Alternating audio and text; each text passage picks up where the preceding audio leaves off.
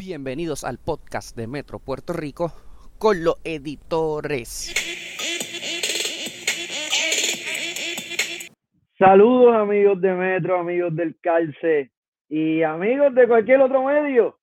Eh, no nos importa de qué medio usted sea, usted sea fan, porque ahora mismo usted está viendo este análisis de la final de la NBA y es que la final de la NBA arranca esta noche Así que en varios minutos, en par de horas, los huevos se van a poner a peso. Vamos a descubrir de dónde es que el grillo saca la manteca y ver de qué cuero salen más correas, si es de el cuero de Devin Booker y Chris Paul, pues el de Gianni Antetokounmpo y su corillo de los Milwaukee Bucks.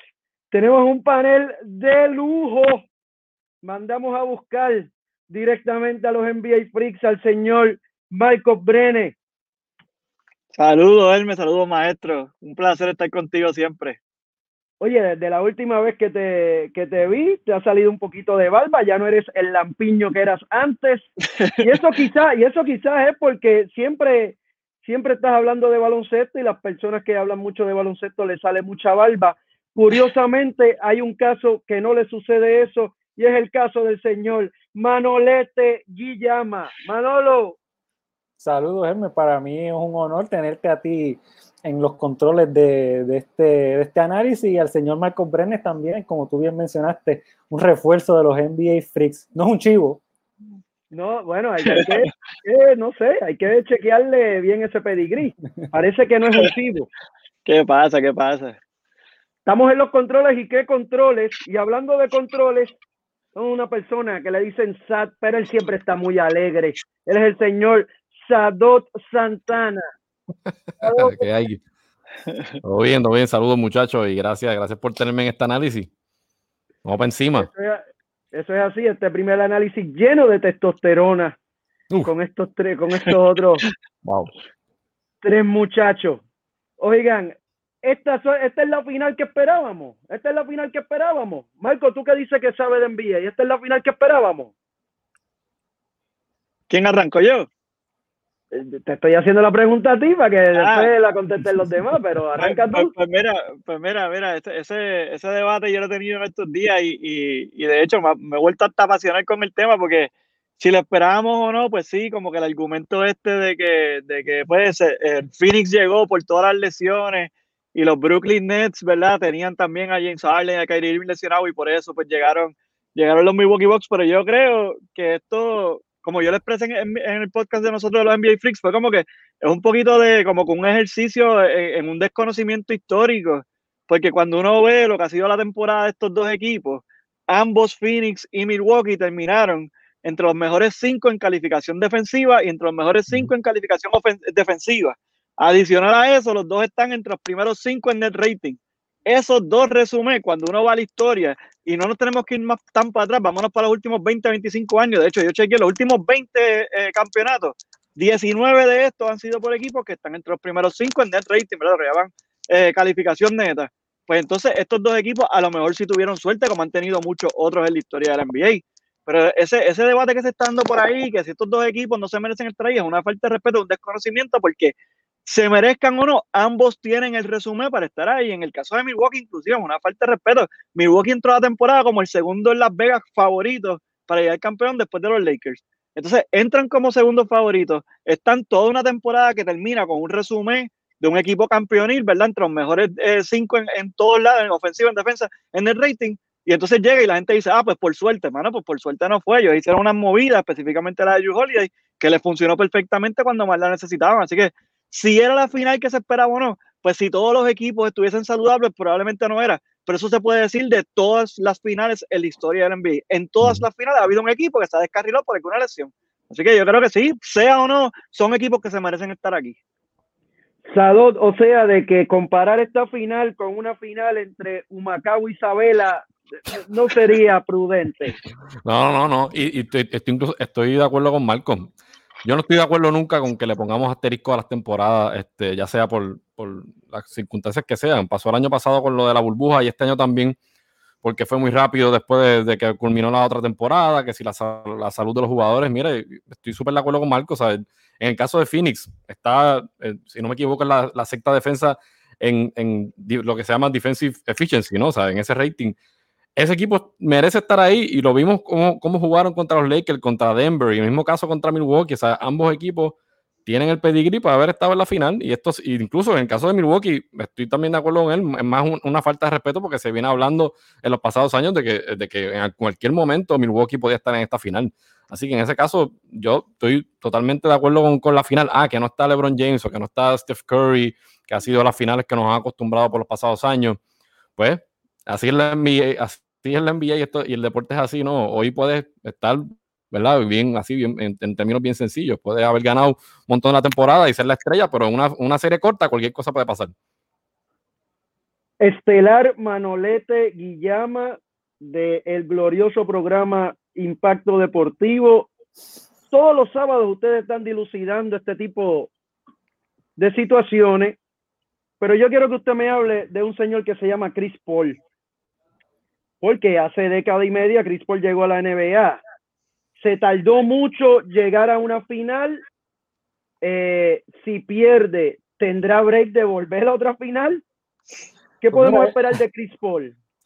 Pues mira, obviamente hay que empezar hablando de que lo que está haciendo Chris Paul a, esta edad en, una liga como la, la NBA que cada vez más es dominada, ¿verdad? Por, por, por, jugadores jóvenes. Este, y lo que está haciendo a sus 36 años me parece ya es simple y sencillamente impresionante.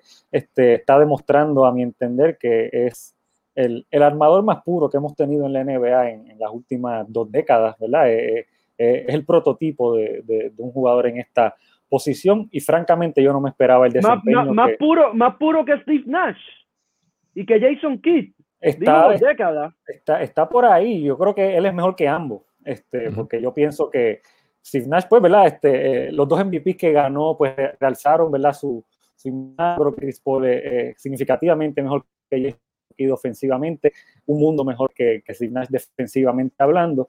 Así que sí, es la combinación de, de realmente no, no, tiene debilidades como jugador, como armador. Este, y hay que ver, ¿verdad? ¿Qué es lo que, que, que le depara el futuro a él? ¿En qué equipo va a estar? En, los próximos años, ¿verdad? Es un juego que ha demostrado que le queda todavía este, en, esas piernas para, para, contribuir más a futuro, pero yo creo que una mejor oportunidad que esta para ganar un campeonato no se le va a presentar, ¿verdad? Sabemos que en el caso de, del oeste hay que, ¿verdad? Ustedes hablan de las lesiones, pero las lesiones sí jugaron un, factor sumamente importante en este caso. Este, no todos los años te vas a enfrentar a, a, unos Lakers sin Anthony Davis, a un Denver sin Jamal Murray, a unos Clippers sin, sin Kawhi Leonard. O sea que definitivamente los factores estuvieron ahí para que ellos llegaran y, y, yo creo que, que, sí, que es la, la, última oportunidad para que, Chris Paul, por lo menos siendo un jugador de élite, gane, gane esos campeonatos, ¿verdad? Es increíble que él no, nunca hubiera estado en este escenario anteriormente, tuvo la oportunidad con, con los Clippers, que era un equipo de primer nivel y simple y sencillamente no se Así que Chris Paul yo creo que está muy consciente de que esta es la oportunidad de oro para quitarse ese mono de la espalda, ¿verdad? Y pasar a la, lista de los campeones saliendo de esa lista de leyendas como Charles Barkley, Karl Malone, eh, Patrick Ewing, etcétera, ¿verdad? Que nunca se pudieron a este campeonato. Oye, Manolo, y el rumor fuerte es que vieron a Josué Brenes comprando dos cajas de vela en el supermercado que tiene un altar en la marquesina increíble y que por eso fue que Yanni ante tu compo se lesionó. Eh, Marco, primero, ¿qué cierto ahí en esa brujería que está haciendo tu hermano para que se lesione, para que se lesione Yanni? Y segundo, ¿tú crees que ante tu compo eh, o que los Bucks puedan, puedan ganar si ante tu compo está muy adolorido? Porque de que va a jugar, imagino que va a jugar. Sí, yo creo que eventualmente, probablemente como para el juego 3, ¿verdad? Aunque yo, ¿verdad? Yo creo que no deben hacer algo como eso. Tenemos el trasfondo de Kevin Durant hace menos de dos años, ¿verdad? Donde regresando de una dolencia en la pantorrilla termina rompiéndose el tendón de Aquiles, una lesión mucho más seria. Así que yo creo que con esto de las lesiones a superestrella es difícil, porque yo sé que por más que el cuerpo técnico quiera decirle descansa, los jugadores van a tirarse de cabeza. Así que eso es otro debate. Sobre lo de Josué, yo no sé si él prendió vela o no prendió vela pero si las prendió sería más que justificable porque mi hermano es fanático de los Phoenix Suns desde el 89, lo cual significa que lleva sufriendo enfermizamente detrás de este equipo que, que entre mala suerte y, los últimos 10 años mala administración, pues no han tenido una oportunidad como esta. En el, caso de, de, si Milwaukee puede ganar con Giannis, eh, sin Giannis, yo lo veo bastante complicado, ¿verdad? En el sentido de, específicamente por cómo defiende Milwaukee. Obviamente aquí pueden haber ajustes, pero la defensa de Milwaukee es lo que le llaman el drop coverage. Eso significa que si ellos hacen un high spread pick and roll, Chris Paul tiene la bola en media cancha, le hacen un pick, él va a atacar. La defensa de Milwaukee normalmente lo que hace Brook Lopez es echarse hacia atrás. Eso contra otros equipos tú lo puedes hacer. Contra Phoenix, que tú tienes a Chris Paul y a Devin Booker, que son probablemente los dos mejores jugadores en la liga ahora mismo en el mid-range, ¿verdad? Después de Kevin Durant posiblemente. Pues entonces tú no puedes hacer eso, tienes que hacer ajustes. Con Giannis en cancha, esos ajustes son bien fáciles porque Giannis pues, ganó el premio a jugador defensa del año hace menos de un año por eso mismo, porque tiene la versatilidad de defender de diferentes maneras. Sin él, pues tal vez hay que hacer unos ajustes que podría poner esa defensa de Milwaukee en una situación incómoda y entonces pues ya tú cambias, empiezas a hacer ajustes donde tal vez Brook Lopez, Lopez sale más arriba y entonces ya hay que doblar y empiezas a encontrar los tiradores de las esquinas y crea unas complicaciones en esa defensa. Así que yo creo que si Yanis, aparte de que ofensivamente lo que te da Yanis, lo que llama el grab and go, que es coger un rebote y atacar ese canasto de, de cancha a cancha, yo creo que sin Yanis está complicada la cosa. Chris Middleton ha jugado espectacular, Drew Holiday ha jugado espectacular, pero como está jugando Phoenix y están relativamente saludables, con esta química, este corre-corre, un banco bastante profundo, puede ser que se le complique la cosa si Yanis no regresa o no regresa al 100%. Y un ajuste, de hecho, y un ajuste que puede hacer Milwaukee con, con Giannis en cancha es ponerlo hasta las 5, ¿no? O sea, y, y, Sin duda. entonces jugar con Chris Middleton y con Drew Holiday, ¿sabes? Porque eso mismo, ¿sabes? De tener a un Phoenix que te va a matar con, con, la, con las jumpas, ¿verdad? O los tiros mid-range, va a ser súper complicado para, para un equipo como, como, como Milwaukee si no está Giannis. Eh, estadísticamente el mejor cuadro de Milwaukee es cuando se van chiquitos, es con Drew Holiday, Pat Conaton, Chris Middleton, PJ Tucker y Giannis de centro. La verdad es que no ha jugado muchos minutos y cuando estaba empezando a correr la cosa en los playoffs, pues selecciona a Giannis, pero ese es el mejor cuadro de ellos estadísticamente. Manolo, ¿va a decir algo? Sí, no, que, que, PJ Tucker, ¿verdad? Que en, la temporada regular, después que lo trajeron, no necesariamente tuvo el mayor impacto, este, ha demostrado su importancia aquí en, en, en la postemporada, ¿verdad? Porque en todas las series ha tenido un pareo este, importante que, que, cubrir defensivamente hablando. Lo vimos en la serie frente a Brooklyn, donde este, Milwaukee se fue con, con el cuadro más grande, ¿verdad? Con, con, la intención de que PJ defendiera en la 3 a, a, Kevin Durant. Este, y, y, pero sí, les da esa versatilidad de que se puede mover fácilmente a la 4, ¿verdad? Que, que, es una posición que él ha jugado muchísimo, sobre todo en Houston, ¿verdad? Con aquellos cuadros pequeños y mover a Giannis a la 5. Y Marcos hablaba, ¿no? Desde ese drop back coverage, y vimos las consecuencias de, de, eso en la serie frente a Denver, ¿no?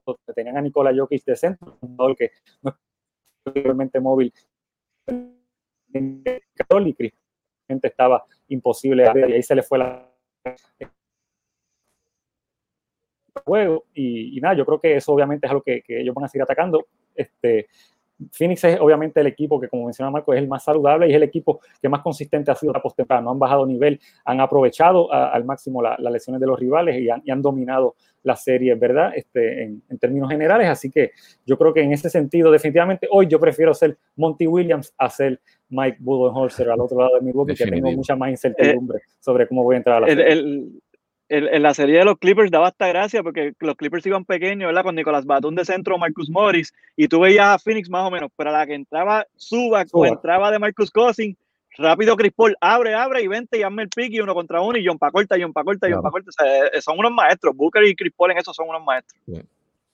Oigan, mencionaron un montón de jugadores, solamente le faltó Berti Arroyo y Cachegua Medina, pero ellos no juegan en la NBA. Eh, lo que me hace pensar en la próxima dos preguntas. ¿Qué equipo ustedes ven eh, ahora mismo que es más profundo y, y, pudiese tener el break, pudiese tener mejor break si la, si la serie se extiende a siete juegos? Y ya finalizada la temporada y mirando hacia el futuro, ¿qué franquicia usted le ve mejor futuro? Empezamos con el señor estelar Manolete Guillama, por favor. Sí, pues fíjate, yo creo que ambos equipos básicamente este, juegan con esas rotaciones de 8 a 9 jugadores, no, no veo mayor diferencia en términos de, de profundidad. Este, hay que ver, ¿verdad? Este, que, que, puede aportar a un equipo de Phoenix un jugador, por ejemplo, como Cam Johnson, que es lo mejor que tienen ofensivamente saliendo del banco. Este, en el caso de, de, Milwaukee, ahorita Marcos mencionó a Pat Conaton, ¿no? que es un jugador de rol, ¿verdad? que en el, hace el trabajo en el perímetro. También tienen a Bryn Forbes, que es un excelente tirador y te puede cambiar un juego ¿verdad? cuando viene caliente. Así que yo creo que en, en ese sentido ¿verdad? E, es un push. No veo a ningún equipo realmente este, sacando diferencia en ese sentido. Yo creo que se va a definir esta serie a base de, primero de la, de la, salud de Giannis ¿no? y cómo jueguen este, las respectivas estrellas. En ese sentido, pues yo creo que Milwaukee tiene una pequeña ventaja, ¿no? porque tienen tres jugadores de primer nivel, ¿verdad? al tomar en cuenta a Yu Holiday y a, y a, Chris Middleton, mientras que, que que, Phoenix pues, depende ofensivamente sobre todo de, sus dos principales jugadores y eh, reconociendo ¿no? la, la, gran labor que han hecho dando apoyo a DeAndre Ayton, a Jay Crowder y, y, Michael Bridges en ese cuadro titular, ¿verdad? Que les proveen, todos son two-way players, ¿no? Son jugadores que aportan en ambos lados de la cancha y yo creo que en ese sentido pues tenemos una, una serie muy buena, ¿verdad? Porque ambos equipos este, brillan este, tanto en ofensiva como en defensiva. Sadot, en términos de, profundidad, yo, yo creo que me voy aquí con, Phoenix. O sea, definitivamente están más saludables, como, como estaba diciendo Guillermo ahorita. Y realmente, aunque son, una, son también rotaciones cortas, ¿no? Son rotaciones pequeñas, ¿no? En ese caso, yo creo que también eh, los jugadores de Phoenix, en, si los ponemos en comparativa también con, el papel, ¿verdad? Y, y, lo que les va a tocar a los jugadores de Milwaukee, esté Yanis o no esté Yanis, va a ser un poquito más cuesta arriba. Y eso me refiero quizás al rendimiento, ¿no? Ya hablando aquí más de rendimiento de cada jugador en la cancha. Definitivamente jugadores como Juru Holiday y, este, y en el otro lado eh, van a tener, y Chris Middleton, van a tener las manos llenas con, con, Devin Booker y Chris Paul. que ahí va a depender mucho de la profundidad de esos equipos y ahí yo creo que Milwaukee, pues sí, pues puede que corra con esa debilidad, mientras que en el caso de, de, Phoenix, pues el, el, plato esté un poquito, no, no estoy diciendo que esté fácil, pero no va a tener quizás las manos llenas a nivel individual como lo va a tener, como lo va a tener los jugadores de Milwaukee. Eh, la pregunta de la franquicia que podría tener este, a futuro, ahí pienso que creo que Milwaukee lleva ahí una ventaja sobre, sobre, sobre Phoenix, ¿no? Creo que en los pasados años la manera en que han construido alrededor de Giannis y tienen un dirigente sólido como Mike Budenholzer, eh, me parece que es un, ah, sigue siendo un, buen, ¿verdad? Esto va a depender también de la salud de Giannis en el futuro. Y es una lesión en la rodilla, no, es cosa, No, es, no es cáscara de coco. En el caso de Phoenix, hay que ver, ¿verdad? ¿Qué va a pasar con Phoenix una vez se vaya Chris Paul? Este, y, ver cómo entonces siguen construyendo ahora alrededor de, de, Devin Booker y en todo caso también de, de Andre Ayton. Eh, Marco, pensando en eso mismo y pensando en eso del personal, creo que era difícil predecir esta, esta final como tal, quizás no tanto con Milwaukee, pero el oeste no creo que mucha gente esperaba que Phoenix lo dominase de la forma que lo hizo. Esto es una final que podemos ver en los próximos años, seguir viendo, quizás así como fue Cleveland y, y, los Warriors. yo, creo que es poco probable, o sea, la, la cuestión de Cleveland y los Warriors serán estos super teams y si uno fuera a hacer un ranking de lo que son los super teams, ¿verdad? Pues yo pondría completamente saludable probablemente a Brooklyn por encima de, de Milwaukee, ¿verdad? Que sabemos que, que, que inclusive sin, tener, sin estar al 100% se fueron a siete juegos con esta versión de los Milwaukee Bucks. En el caso de Phoenix, pues ya lo mencionaron, sí, el año que viene Anthony Davis eh, y LeBron saludable y, equipos, ¿verdad? Que se van a formar, que ahora no, no podemos ni imaginarnos cuál va a ser el, el, próximo junte con estos rumores de Damian Lillard y todo eso. Es bien poco probable, pero en el caso de esta final como tal, pues Sí, yo estoy de acuerdo con los compañeros en cuestión de profundidad. Los dos equipos son bastante profundos. Yo creo que Phoenix tiene un poquito de ventaja en estos wing players, ¿verdad? Jugadores que juegan varias posiciones, específicamente en el lado defensivo. Hemos visto en estos playoffs a Michael Bridges defender de la 1 a la 4, a Jay Crowder defender de la 3 a la 5, a Tori Craig, que este, esta es la copa Tori Craig, como quien dice, porque estaba en Milwaukee, Milwaukee no lo usaba. Phoenix lo compró, ¿verdad?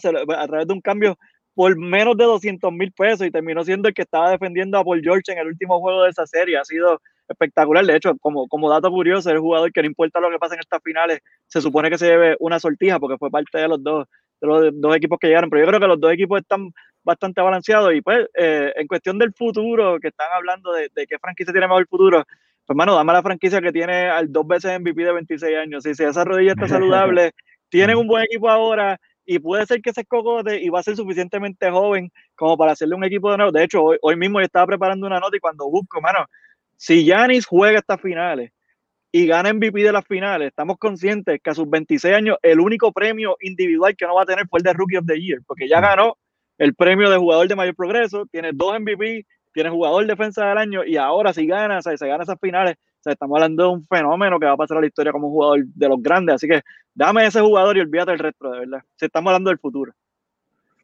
No, y obviamente sabemos que históricamente, ¿verdad? Para tú poder pensar en, crear una dinastía, tú necesitas un jugador generacional, este, y verdad, yo no sé cuánta gente pone a Giannis en, esa categoría, ¿verdad? De jugadores como LeBron, como Curry en los pasados años, ¿verdad? Que, que estuvieron este, monopolizando las finales de, la, de, la, NBA, pero ciertamente es lo más cercano entre, estos dos equipos, ¿no? a ese tipo de, de figura, este, definitivamente yo me tendría también que ir con Milwaukee, ¿no? Porque ya tienen ese núcleo establecido, atado a largo plazo, que no es el caso que, tenemos en Phoenix, donde dependen al, momento, ¿verdad? De un jugador tan veterano como Chris Paul y hasta este año no habían podido poner un núcleo sólido alrededor de Devin Booker. Sin duda. Hay, hay un jugador que comió empanadillas y bebió medallas que se llama PJ Tucker y estuvo en los dos equipos.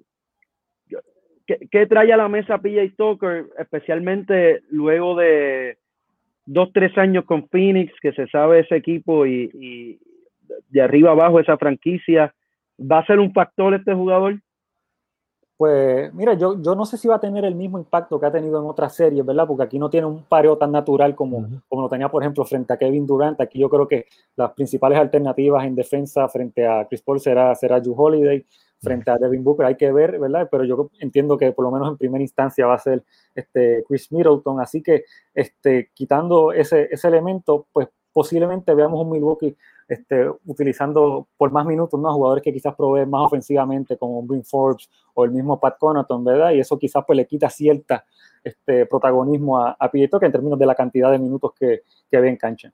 Sí, yo, yo, yo, yo creo que más que PJ Tucker, Sí, y eso, eso una vez regrese Giannis, porque ¿verdad? mientras Giannis esté fuera, PJ Tucker va a seguir viendo minutos grandes.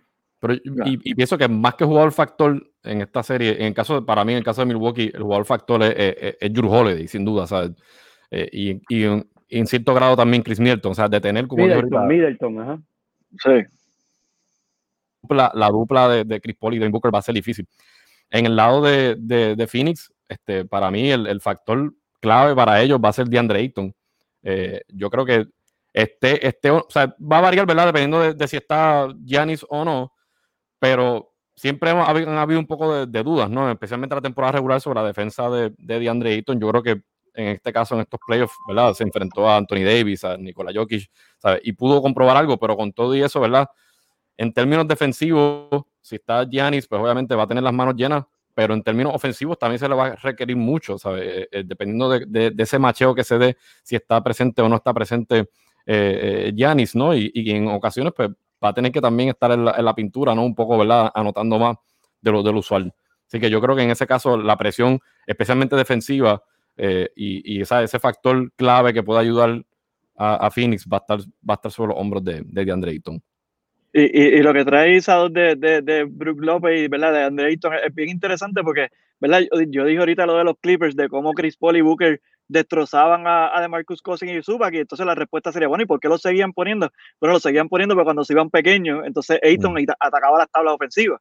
Y mm. vimos juegos con ocho rebotes ofensivos, nueve rebotes ofensivos, que algunos eran putbacks y otros eran coger el rebote y sacarla nuevamente, tienes un shot clock, ¿verdad? De 14 de nuevo, o la sacas a la esquina unos tiradores. De hecho, eh, eh, hubo varios juegos, esa serie fue mucho más cerrada de lo que la gente piensa, ¿verdad? La ganó Phoenix 4 a 2, pero fue mucho más cerrada. Y hubo juegos claves donde había ese rally de los Clippers que se veía violento y de momento falla Phoenix y uno dice, bueno, si los Clippers la cogen aquí, esto se puede poner feo, pero venía de Andre Ayton, cogía otro rebote ofensivo y la sacaba a las esquinas. Así que ahí puede ser que donde PJ Tucker sea clave. Si, si vemos que Chris Paul y Booker están abusando demasiado en ese mid-range de Brook Lopez, pues entonces irse pequeño con PJ Tucker de centro que lo hizo en Houston. O sea, PJ Tucker jugaba de centro en Houston.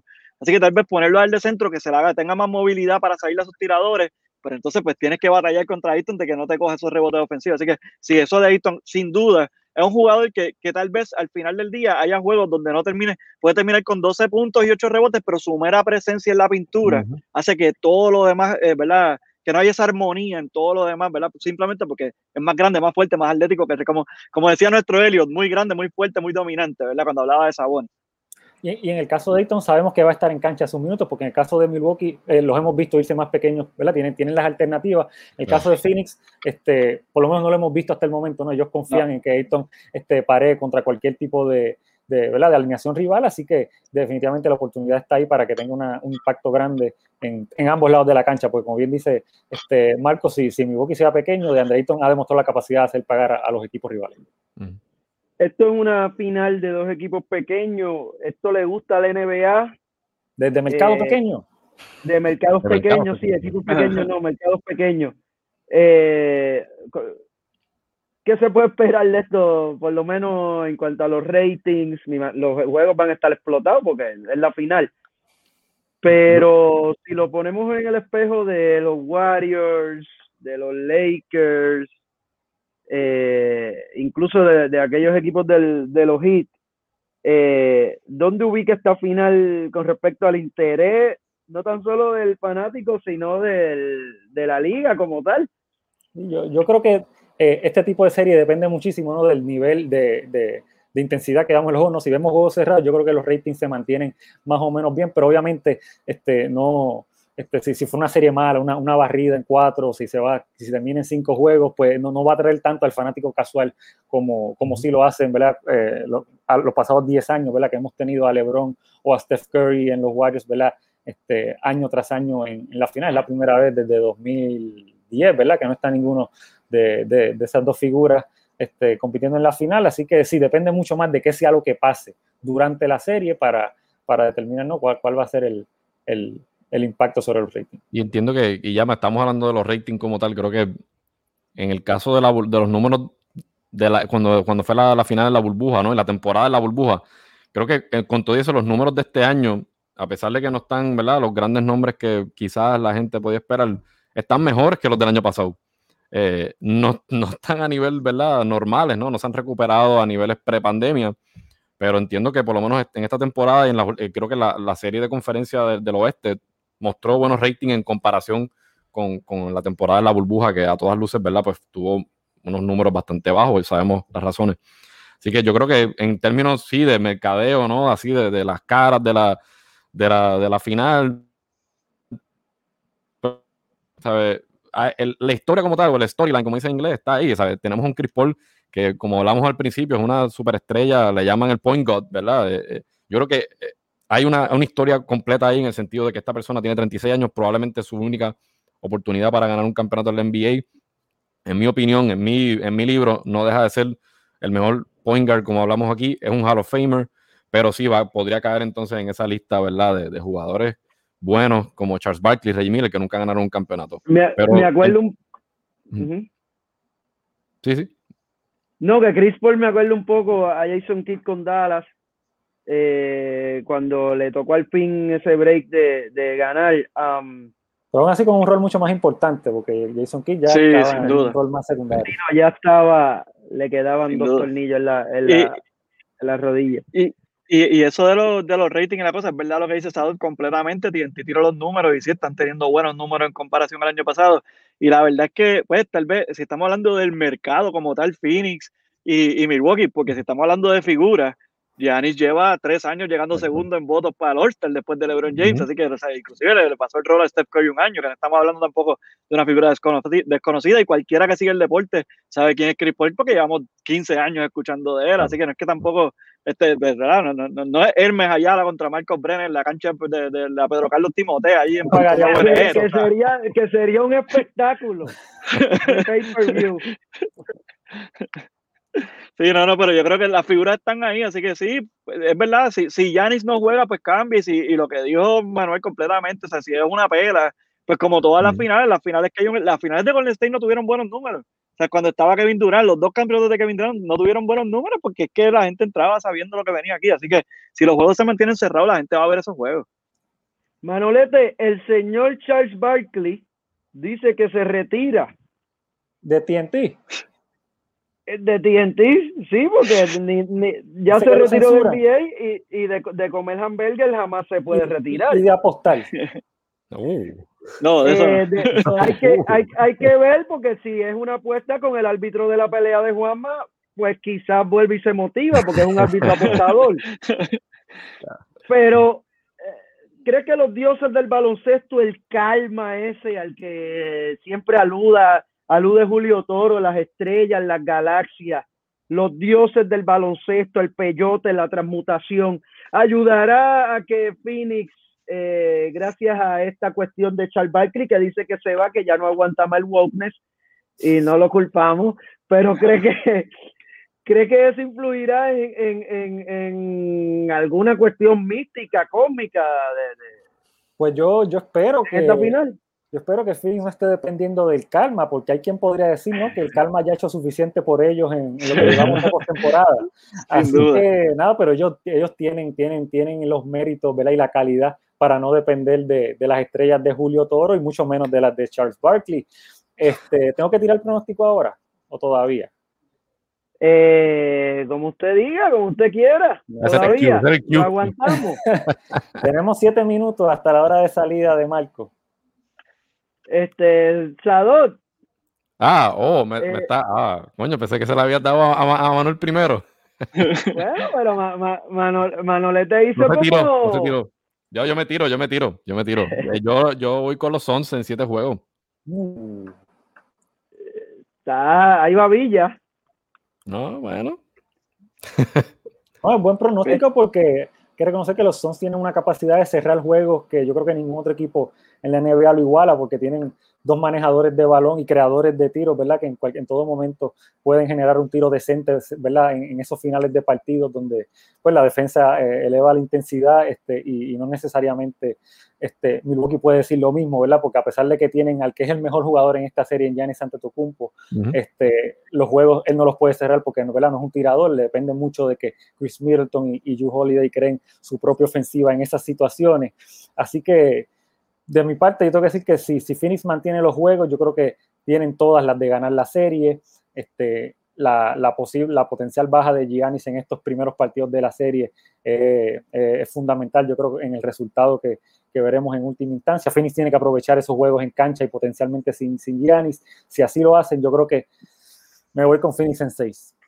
Manolo, quiere decir que la que la que la, las la prendías que le dieron a su a sus Clippers estos Phoenix Suns, lo convirtió, lo convirtió usted en creyente. Yo di a los Suns a perder las tres series que han jugado hasta el momento.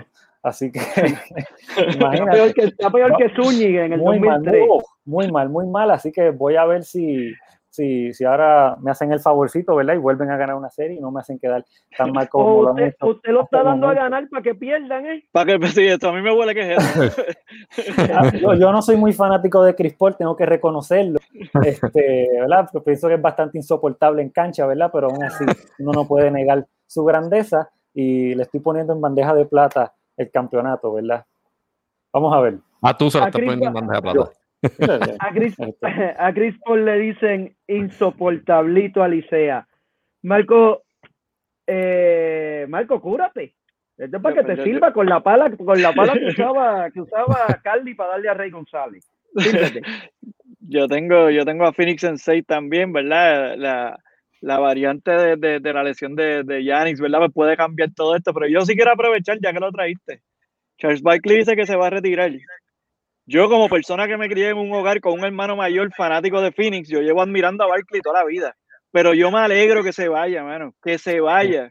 Estos, estos, estos exjugadores ya me tienen a mí alto, mano, porque, porque hay algunos bien buenos, hay algunos bien buenos. Tenemos, pues, de hecho, eh, en los playoffs estaba Jimmy Jackson narrando juegos bien buenos. O sea, hay mucha gente bien conocedora pero, pero lo que es los Barkley, los, los Shaquille O'Neal, con esta cuestión de el juego old school, el juego old school, pero para hablar del old school lo que hacen es tirar de la generación nueva, eso yo creo que es bien detrimental, detrimental para los que están aprendiendo el juego ahora. Y entonces usan unos argumentos que a mí me tienen alto, porque esta cuestión de tú estar diciendo los de ahora no pueden con los de antes, pues se presta para que los chamaquitos de ahora digan los de antes no pueden con los de ahora, y es un argumento estúpido del agua al auto, ¿sabes? Hace poco yo estaba en un programa de invitados y me dijeron, bueno, este, Larry Bird no podría jugar ahora porque es muy lento, mano, pues mira, sí podría jugar porque la grandeza se adapta la grandeza de los jugadores se adapta a la época donde estén jugando.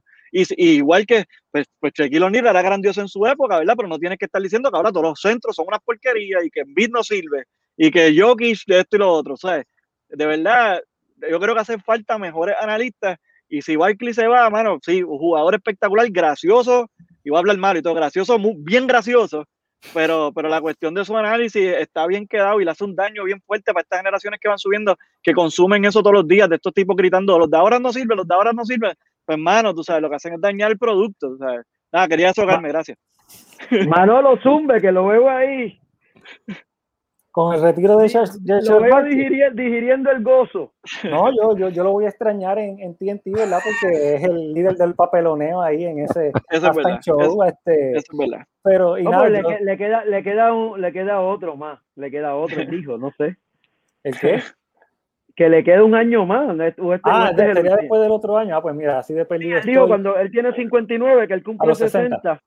Sí. Ah, bueno, pues nada, Sí, allá sí, pueden pues. pasar tantas cosas, puede votar tantos millones en, en el casino que no se va a poder ir. Así que yo no lo daría por hecho.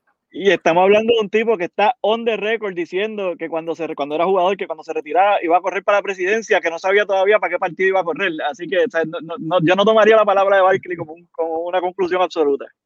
Le recomendamos el partido eh, Proyecto Dignidad eh, para Tiene que considere para que considere correr por ese equipo. Qué barbaridad. Marco, no me has dicho quién gana. Ah, bueno, sí, dijiste quién yo yo tengo a Phoenix en Dijiste. 6, yo tengo, a- yo tengo a Phoenix faltas en tú. 6.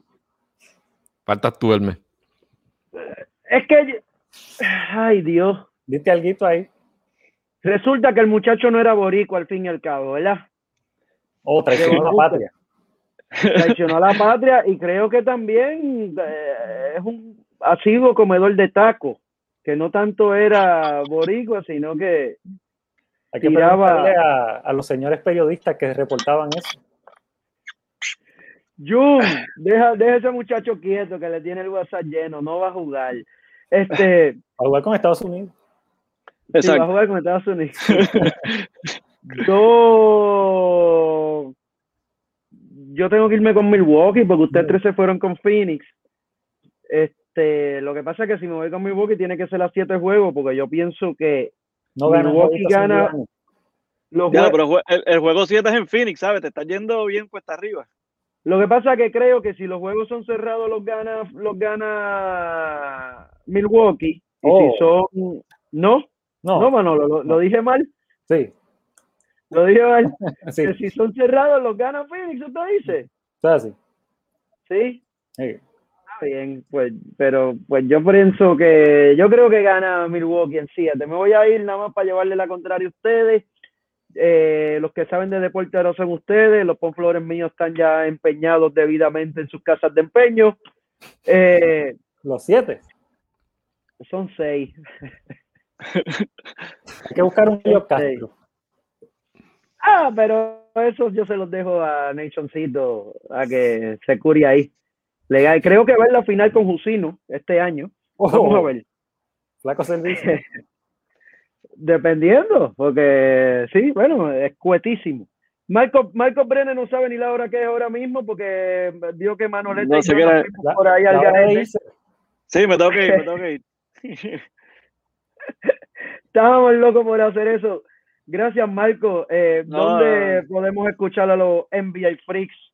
Así mismo, los NBA Freaks nos encuentran en cualquier plataforma que usted escuche podcast, Facebook, en Twitter, las redes sociales, en todos lados estamos ahí con, con contenido nuevo. Todos los lunes por la noche y jueves por la noche vamos a sacar un episodio. Ahora, ¿verdad? Los días que haya juegos, que hay uno este jueves, pues saldrá un poquito más tarde porque vamos a esperar a que se acabe para grabar. Pero ahí, los que les guste el NBA, mano, vaya. Nosotros, vacilón también, pero mucho análisis, eh, historia, nos encanta la historia, así que hablamos mucho de historia. Ahora en el próximo mes le, metemos le metemos mucho al draft. Así que nada, si usted ama el- el- esa liga, pues nosotros estamos ahí todos los lunes y jueves fieles. Y antes de irme, de verdad, eh, tengo que decirlo, él me, es, es maestro, dueño y señor, ¿verdad? Yo le debo mucho, él me, era el que me corregía las comas, desde, estamos hablando hace, ya, hace 15 años, bueno, vamos a tirarme, hace mucho, mucho tiempo. Este, era, el que, era el que me, me corregía todo, me dio la oportunidad en muchas, oportun- ¿verdad? en muchas situaciones, me presentó muchos jugadores, yo no conocía a Dani Santiago y un día él llegó como si nada, empezó a janguear con Dani, como, como si llevaran toda la vida jangueando, me lo presentó y me dejó entrevistarlo ahí mismo, muchas figuras en los, en los medios, así que nada, antes de despedirme le quería agradecer porque él me, tú eres un maestro y de verdad siempre agradecido.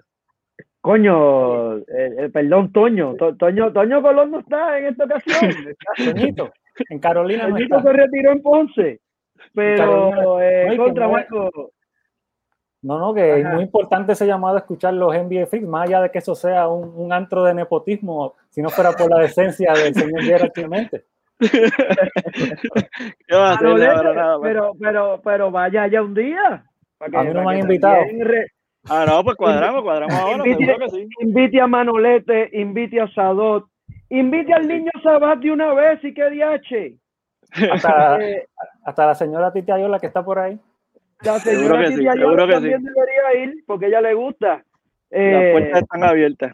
pero, pero a, a lo mejor ahí llega un momento de hacer una orgía basquetbolística con impacto deportivo. Oh, oh, o sea, todos los sábados de 2 a 3 de la tarde en Radio Paz 810 AM. Se escucha tentador eso de orgía deportiva, sí. Ah. ¿Dónde, dónde yo puedo salirme de esta conversación? Pero ¿Quién advierto se la queda conmigo aquí viendo estos kayaks inundados? La- estos la deportiva no puede ser- no puede ser en Radio Paz. no, no. Radio Paz no puede hacerse la orgía deportiva esa. Hay que hacerla en un podcast. Oigan, este, antes de irnos, Free Feliciano, Oh, y con eso nos vamos.